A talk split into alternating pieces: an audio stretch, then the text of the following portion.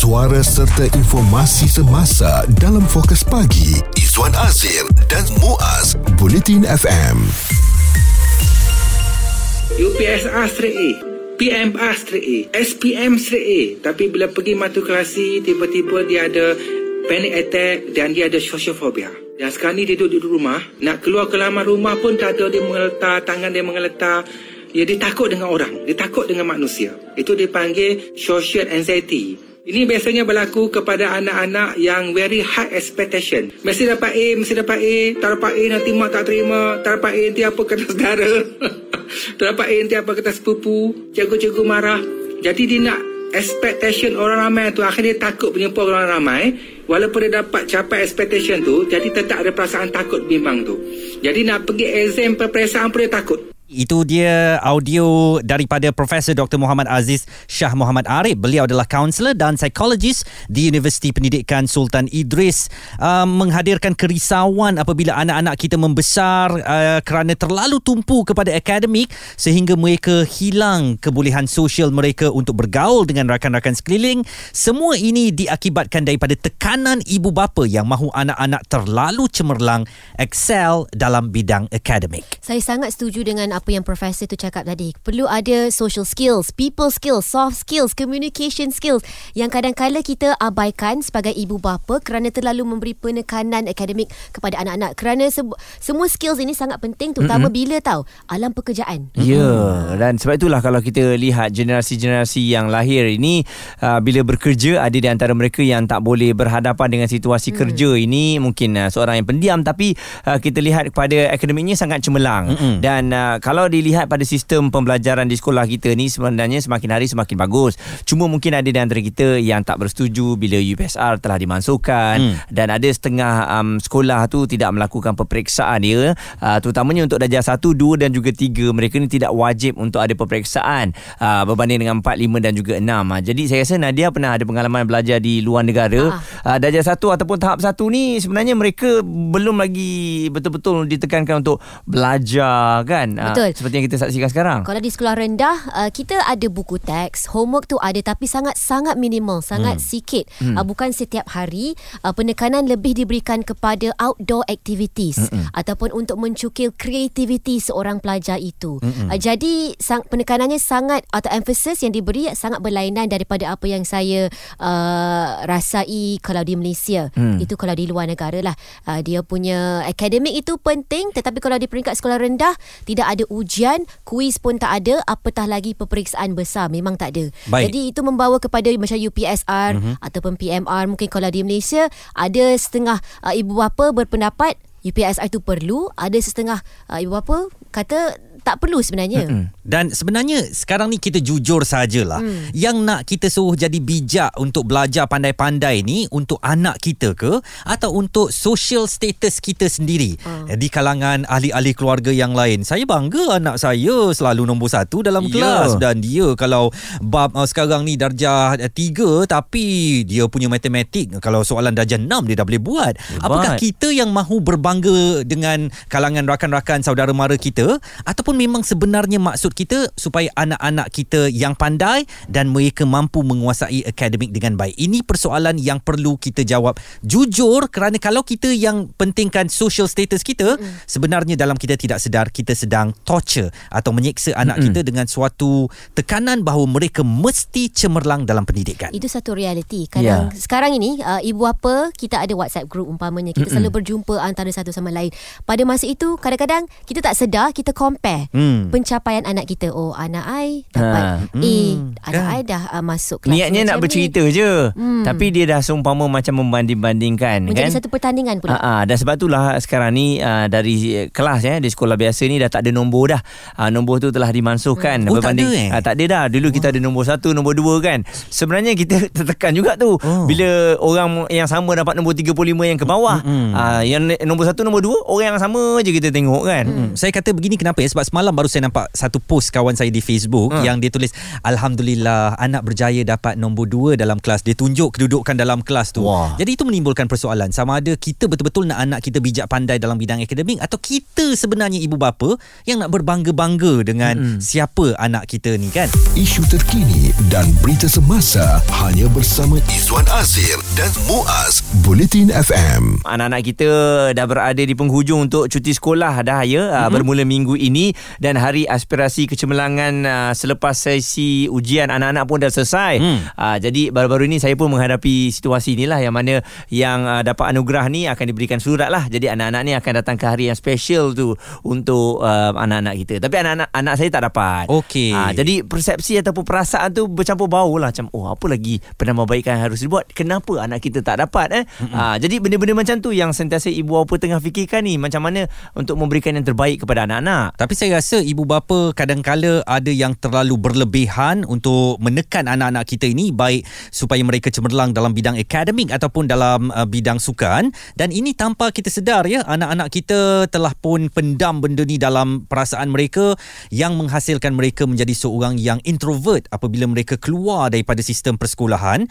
Masuk ke universiti mereka jadi seorang yang pendiam. Mereka tidak reti bersosial. Mereka hmm. tak reti bercampur dengan masyarakat kerana kita menekan mereka untuk terlalu cemerlang dalam bidang pendidikan dan juga dalam sukan Akademik ini penting tetapi kreativiti pula uh, perlu dicungkil daripada anak-anak kita kerana kita mahukan mereka di alam pekerjaan uh, umpamanya untuk uh, berkeupayaan memikir outside of the box mm-hmm. untuk menjadi seseorang yang boleh uh, melangsungkan kehidupannya dalam apa jua keadaan. Jadi benda ini kadang-kala tidak boleh didapati daripada akademik semata-mata. Okey, Prof Dr Muhammad Aziz Shah Muhammad Arif, kaunselor dan psikologis Universiti Pendidikan Sultan Idris bersama dengan kita. Jadi Prof, uh, kita lihat uh, keadaan ini ibu bapa yang terlampau mementingkan akademi anak-anak, siapa yang tak nak? Jadi adakah ini sesuatu yang baik ataupun sebaliknya Prof? Okey, bagi ibu bapa yang sangat mementingkan akademik anak, dia bagus sebenarnya sebagai hala tuju dan impian dan motivasi. Tapi jika keterlaluan tanpa diimbangi dengan nilai-nilai kemanusiaan, kasih sayang, dia sangat berbahaya untuk perkembangan psikologi uh, anak-anak. hmm. Antara cirinya adalah ibu bapa yang sentiasa mementingkan akademik, mendesak dan uh, memarahi, memukul ataupun yang, paling bahaya tu dia menekan emosi secara tak sedar tu. Maka anak tu akan rasa dia tertekan, dia stres dan dia tak tak disayangi dan jadi umpama robot dan terus ditekan dan akhirnya dia akan protes daripada dalam diri dia dan mungkin dia akan menyebabkan memberontak daripada dalam. Dan satu lagi dari segi psikologikal, jika ibu bapa membanding-bandingkan anak uh, apa Amin mesti hebat macam uh, Ali, Amin mesti menewaskan Aminah hmm. dalam peperiksaan uh, dan Amin mesti menang dengan uh, orang lain dan sebagainya, maka sebagai anak dia akan cuba untuk lebih baik daripada Amin, lebih baik pada Aminah. Tapi anda kata Aminah lebih baik pada dia, dia gagal, saat itu hati dia akan berkata aku anak yang tak berguna, Hmm. aku anak yang teruk. Maka emosi dia dan psikologi dia akan down. Dan si anak ni akan terus cuba untuk memperbaiki prestasi akademik dia dan buat yang terbaik. Dan jika expectation ibu bapa yang sangat tinggi, tetap dia tak dapat memenuhi kehendak mak ayah yang nak yang terbaik tu. Dia cuba yang terbaik. Tapi tak dapat yang terbaik, maka dia akan rasa risau, bimbang, takut, tanggapan dan prestasinya tak baik di mana yang uh, diinginkan oleh ibu bapa Mm-mm. cuba memuaskan hati ibu bapa tapi tak dapat maka dia boleh dapat perasaan rasa takut, bimbang dan mungkin dapat simptom awal kepada anxiety. Hmm, Ah, itu sebab dia. itu saya jumpa banyak anak-anak yang mak ayah very high expectation, yang hilang sikit nilai kemanusiaan, yang menekan anak. Maka anak cuba memuaskan ibu bapa tapi tak dapat. Dan akhirnya anak dapat simptom takut pada orang tu, takut pada orang ini. Dan akhirnya jadi social phobia ataupun takut kepada orang awam. Jumpa saja orang dah ada berdebar dan duduk dalam rumah takut. Ini semua adalah kerana high expectation Baik. yang tidak diseimbangi dengan kasih sayang dan kemanusiaan. Hmm. Fokus pagi Izwan Azir dan Muaz komited memberikan anda berita dan info terkini Bulletin FM. Memperkatakan tentang apakah kita sebagai ibu bapa terlalu pentingkan akademik untuk anak-anak. Okey. Jadi kita nak fikirkan apabila ibu bapa terlalu mementingkan akademik sehingga anak ni tertekan, adakah ini sebenarnya uh, kita buat untuk anak kita, kebaikan anak kita atau adakah ini untuk memuaskan hati ibu bapa? Mm-hmm. Okay, menjadi satu uh, ammunition untuk kita untuk membandingkan anak kita dengan uh, ibu bapa lain pula. Ya, sebab ibu bapa memang nak yang terbaik lah dan uh, memang ibu bapa tak nak jadi macam dia sendiri. Uh, mungkin hmm. kesalahan, uh, kekilafan kita waktu sekolah dulu kita nak buat penambahbaikan kepada anak-anak kita. Kita masih lagi bersama dengan Profesor Dr. Muhammad Aziz Shah Muhammad Arif. Beliau adalah kaunselor dan psikologis Universiti Pendidikan Sultan Idris menekan anak-anak untuk cemerlang dalam bidang akademik ni untuk kebaikan anak-anak ataupun untuk social status kita sendiri, Prof. So bagi keadaan ini, ibu bapa kena menyoal diri dia, kena berfikir jika dia anak dia, dia nak anak dia cemerlang, anak dia mencapai prestasi tertentu, menjadi pemimpin, dikagumi oleh orang lain. Sama ada itu untuk perkembangan anak, untuk masa depan anak ataupun untuk keinginan dia sendiri, kepuasan dia sendiri. Hmm. Sebab itu, jika ibu bapa gagal untuk mengimbangi benda ni, dia buat begitu sebab dia nak prestige, dia nak orang nampak anak dia hebat, dia uh, pandai mendidik anak dan dia menekan anak untuk mendapatkan uh, tanggapan yang positif daripada orang lain untuk prestige dia takut anak menjadi bangsa nanti hmm. dia sangat berbahaya dalam perkembangan psikologikal anak sebab itu saya ada satu kes seorang pelajar yang dididik oleh ibu bapa dia dan menjadi ketua pelajar maksudnya jadi ketua pengawas sekolah dan anak dia layan macam robot dan semasa pandemik dan tiba-tiba anaknya anaknya self harm dan cubaan bunuh diri. Oh. Dan apabila diselidik melalui sesi kaunseling, rupanya mak ayah punya ekspektasi yang sangat tinggi, suruh dia jadi pemimpin, bagi pertandingan itu jadi ketua pengawas supaya ibu bapa merasa puas, seronok dan membandingkan anak dia dengan anak orang lain. Dan sehingga kan apabila pelajar ini demam, mak dia marah dia. Kenapa demam? Sangat Aduh. demam abang tak boleh demam, abang kena kuat, abang kena sihat. Bila dia tak menangis sikit cakap pada mak ayahnya, mak saya sedih, saya risau. Jangan sedih, sedih itu lambang kepada orang-orang yang lemah, lemah. orang yang tak kuat, abang kena kuat. Mm-hmm. Dan anak ni dilayan seperti robot untuk menghasilkan produk-produk yang di, diingini oleh ibu bapanya. Akhirnya dia hilang nilai kemanusiaan, dia berontak daripada dalam dan tak rasa kasih sayang dan akhirnya dia self harm dan depression dan cuba bunuh diri. Sebab tu ibu bapa kena tanya balik, apa yang dia nak sebenarnya pada anak? Saya Jadi rasa... pada hati halus kita, sebenarnya kita nak anak kita bahagia. Mm-mm. Ya, saya rasa ibu bapa sebenarnya niatnya pada asalnya sangat baik, tetapi perlu ada batasan lah kan Prof. Prof, yep. ada dua pemikiran mm-hmm. kalau dari segi penekanan akademik ni. Ada yang berpendapat ini penting untuk menjadi dorongan anak menjadi lebih baik di sekolah. Ada juga yang berpendapat ini memberi lebih banyak kesan negatif terhadap psikologi mereka. Jadi Prof macam mana ibu bapa nak cari balance di antara kedua-dua ini? Okay. Itu yang saya sebut daripada awal tadi.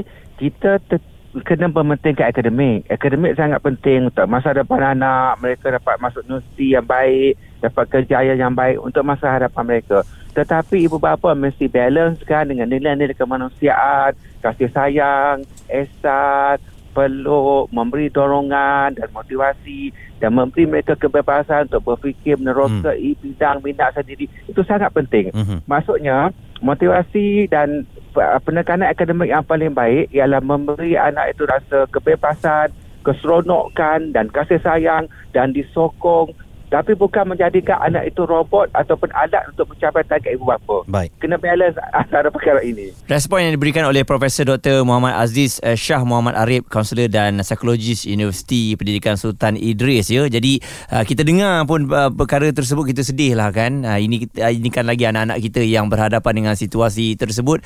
Kadang-kadang kita tak perasan pun apa yang kita buat ni menghiris hati anak-anak kita. Dapat uh, nombor ataupun markah yang tidak bagus. Contohnya hari ni matematik dapat 50 uh, 50 markah je. Uh, bukannya kita nak cakap bagus kepada dia tapi marah. Kenapa tak 80? Kenapa tak 90? Malas lah ni. Betul. Benda tu macam menghiris tau perasaan dia. Hmm. Saya rasa kalau tadi Prof menyebut tentang balance. Balance ini penting daripada ibu bapa, pihak ibu bapa dan juga pihak sekolah lah. Kalau di sekolah kita, ya kita ada buku teks, worksheets. Tetapi perlu ada juga tunjuk ajar di luar kelas. Hmm. Mungkin ada field trip. Uh, mungkin guru boleh mengajar di bawah pokok. Hmm. Uh, sesuatu kelainan untuk anak-anak kita. Tapi ibu bapa juga boleh praktikkan dan amalkan. Pendapat, komen serta perbincangan fokus pagi. Izwan Azir dan Muaz Bulletin FM. Hari ini kita membicarakan mengenai akademi anak-anak kita ni. Sebab bila dah nak masuk darjah baru ni uh, kena tengok semula anak-anak kita macam mana agaknya prestasi dia. Adakah berada di tahap yang bagus? Adakah kita berpuas hati? Dan kadang-kadang ibu bapa ni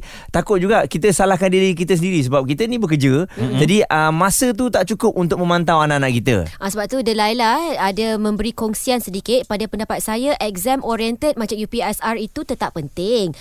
Sebab kita nak kena tahu kemampuan anak kita dalam pembelajaran. Mm-mm. Kalau kita tak tahu kemampuan anak sampai tahap mana, uh, kita boleh usahakan sama ada lebih bagi perhatian atau boleh bagi reward. Kita ni parents bekerja macam Muaz kata tadi, mungkin terlepas pandang kemampuan mm-hmm. anak-anak ni. Uh, adakah anak menjadi pengukur status pula?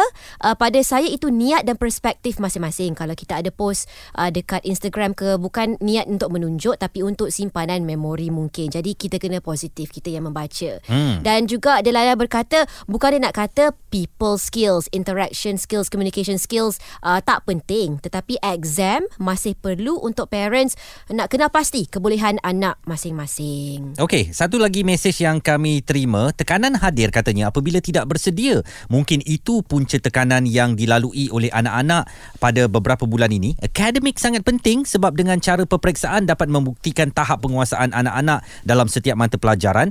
Pentaksiran bilik darjah pun tidak boleh menilai tahap akademik anak-anak kita. Saya pasti ramai ibu bapa terkejut uh, apabila peperiksaan akademik anak anak kita merudum uh, dan pengalaman uh, dia beliau bercerita anak-anak tiada pengalaman peperiksaan pun jadi mm-hmm. saya bantu anak-anak ulang kaji pelajaran mengajar balik semua topik agar anak ingat dan kami praktis menjawab peperiksaan uh, dengan membuat situasi sama seperti di dalam dewan peperiksaan ini antara langkah-langkah yang dilakukan supaya anak-anak tidaklah terlalu ditekan walaupun ibu bapa uh, faham dan cuba memahamkan kepada anak-anak kepentingan akademik. Okey, dan penjelasan daripada cikgu pun saya rasa amat penting sebab sekarang ni kan pentafsiran dalam bilik darjah. Jadi ini bermakna bila anak-anak kita dipantau oleh guru-guru ni kita nak tahu prestasi mereka macam mana sebab exam pun tak ada. Jadi bila ada anugerah yang telah pun uh, dibuat dan anak kita mungkin tak terpilih untuk datang ke anugerah tersebut, mm-hmm. uh, ramai ibu bapa nak ada penjelasan lah dari segi bagaimana agaknya mereka ni dipilih. Apakah anak saya tak cemerlang? Uh, apakah dalam kelas dia ni senyap saja mm-hmm. kan? Dan uh, apa sebabnya yang tu terpilih sebab kalau dilihat sama peja pandai hmm. bercakap pun sama je komunikasi je bagus suka menolong cikgu dan sebagainya jadi saya uh, dapat penjelasan yang awal tu dia kata kalau anak-anak ni mungkin mewakili sekolah ada akademik lain kehebatan yeah. yang ya. lain uh, ini uh, menjadi markah yang lebih untuk mereka mendapat anugerah cemerlang tersebut itu adalah juga menjadi tanggungjawab kita sebagai ibu bapa kalau anak kita balik rumah tanya eh kenapa uh, mama saya tak hmm. dapat anugerah ini macam yep. kawan saya saya rasa kita kena sit down dengan anak dan explain kepada anak ini bukan kerana uh, you lebih uh, tak cemerlang Mm-mm. seperti kawan you ataupun sebagainya tetapi mungkin ini satu cara guru untuk memberi dorongan galakan kepada yang lain untuk menjadi lebih baik. Dan ada satu perkongsian ya oleh Muhammad Faiz Salim dia kata kalau ibu bapa sudah mula menekan anak-anak untuk hanya cemerlang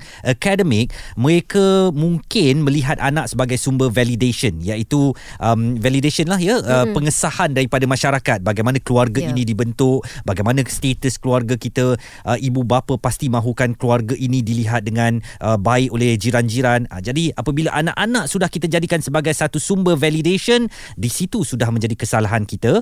Kita juga reaktif dengan emosi sendiri tetapi menolak emosi anak uh, dan kita utamakan kehendak sendiri, kita ikut kepala sendiri. Uh, mula-mula kita minta mereka belajar rajin-rajin, akhirnya kerjaya mereka pun kita tentukan, maka itu sudah pasti menjadikan satu tekanan kepada anak-anak yang kita perlu elakkan supaya mereka boleh tumbuh membesar uh, sesuai dengan rakan-rakan sebaya mereka yang lain. Bincang, debat dan pendapat bersama personaliti TV dan radio. Izwan Azir dan Muaz Fokus Pagi di Bulletin FM. Persoalan dalam jam ini, apakah kita sebagai ibu bapa benar-benar uh, memberi penekanan kepada pencapaian akademik anak-anak kita? Betul, kita mahu mereka bijak dan pandai. Tetapi apakah kita memberi tekanan kepada mereka untuk berada di kedudukan atau ranking tertentu berbanding kawan-kawan mereka di sekolah? Okey, dan uh, gambar-gambar yang dikongsikan di media sosial pun saya rasa ada niat bukan untuk menunjuk pun. Lebih kepada simpan memori kejayaan anak-anak kita. Cuma kita yang uh, bila anak-anak biasa-biasa ni bila tengok tu ada terdetik rasa rasa yang tidak senang kita tukar rasa tu kan uh, jangan melayangkan sangat perasaan tu sebab kita yakin anak-anak kita ni um, ada keistimewanya yang lain tapi macam Nadia sendiri bagaimana membesar dalam uh, ayah sebagai seorang profesor ni nak tahu juga kan uh, sebab selalunya bila ayah profesor mesti anak-anak dia yalah ada cara-cara hmm. untuk mendidiknya Betul sebab saya dibesarkan oleh seorang ahli akademik. Jadi di rumah saya pendidikan itu memang sangat penting dari hmm. kecil sampai sekarang. Saya dibesarkan dengan mentaliti kita perlu menghabiskan pelajaran, pembelajaran, hmm. habiskan sekolah, dapatkan ijazah. Tetapi yang saya rasa I'm very lucky pada masa yang sama ibu bapa saya memberikan kebebasan untuk uh, memilih passion saya, hmm. untuk menentukan hala tuju kerjaya saya. Hmm. Asalkan ijazah itu ada. Okey dan uh, kita terima pandangan daripada seorang cikgu, Cikgu Hazli uh, yang menghantar audio note beliau. terdapat segelintir jugalah kita tengok isu hari ini iaitu ada ibu bapa yang mementingkan uh, pencapaian akademik sehingga kan anak tertekan. Uh, sebab itulah dalam Kementerian Pendidikan Malaysia sekarang kita telah memperkenalkan tiga iaitu PBD Pentaksiran Bilik Darjah iaitu Psychometric dan juga PAJSK Pentaksiran Aktiviti Jasmani Sukan dan Kokurikulum. Uh, jadi di situ uh, kita melihat kepada kemenjadian murid tak semestinya um, pencapaian akademik. Memang pencapaian akademik itu penting tetapi kemenjadian murid dari segi sastia, dari segi co-curriculumnya iaitu sukan, seni dan kebudayaan itu kita tekankan juga. Uh, dalam uh, saya nak meringkaskan sedikit lah iaitu kita di Kementerian Pendidikan Malaysia tak lagi kata uh, pentingnya PAJSK sebab itulah di sekolah rendah kita dah uh, tiada lagi uh, ujian UPSR Hmm. Itu dia uh, mungkin antara langkah-langkah yang diambil sekarang ini dengan penghapusan UPSR supaya ibu bapa tidak terlalu menekan anak-anak mereka dalam bidang akademik walaupun mereka masih di usia sekolah rendah. Sebenarnya kan uh, saya tertarik kalau anak-anak ni um, yang menghormat orang tua Izwan. Maksudnya hmm. dia punya akademik mungkin biasa-biasa tapi cara dia bercakap, hmm. uh, cara dia menyantuni orang-orang yang lebih Lalu berumur depan orang tua tunduk, tunduk kan. uh, uh, dan Adab saya uh, saya meletakkan anak saya tu macam tu jugalah Oh. kan. Uh, saya suka kata jumpa orang tua, salam. Betul. Uh, cakap terima kasih kalau dah sebab saya memang perasan ada dua tiga budak-budak kadang-kadang bila kita bagi hadiah pun dia tak dia terus berlalu macam tu je. So persepsi kita macam mana kan? Ah, macam mana dia kat rumah ni? Pandai mungkin pandai. Pandai mungkin pandai Ah. tapi tak heran apa pasal kita kalau kita bantu dia macam tu. Betul. lah. Itulah ya, kadang-kadang ibu bapa alpa atau lupa akan nilai-nilai moral Ya. yang sebenarnya perlu diterapkan dalam anak-anak. Saya sedih bila melihat ada parents sekarang ni over tau. Hmm. Kalau peringkat sekolah rendah, homework dah ada di sekolah hampir setiap hari, uh, setiap hari setengah sekolah. Tak uh, tak cukup dengan itu, ada tuition pula, ada piano class pula, Hmm, Ya, ada betul. macam-macam. Taekwondo kelas pula Jadual sambung. penuh kesian saya tengok anak-anak. Suara serta informasi semasa dalam Fokus Pagi Izwan Azir dan Muaz Bulletin FM.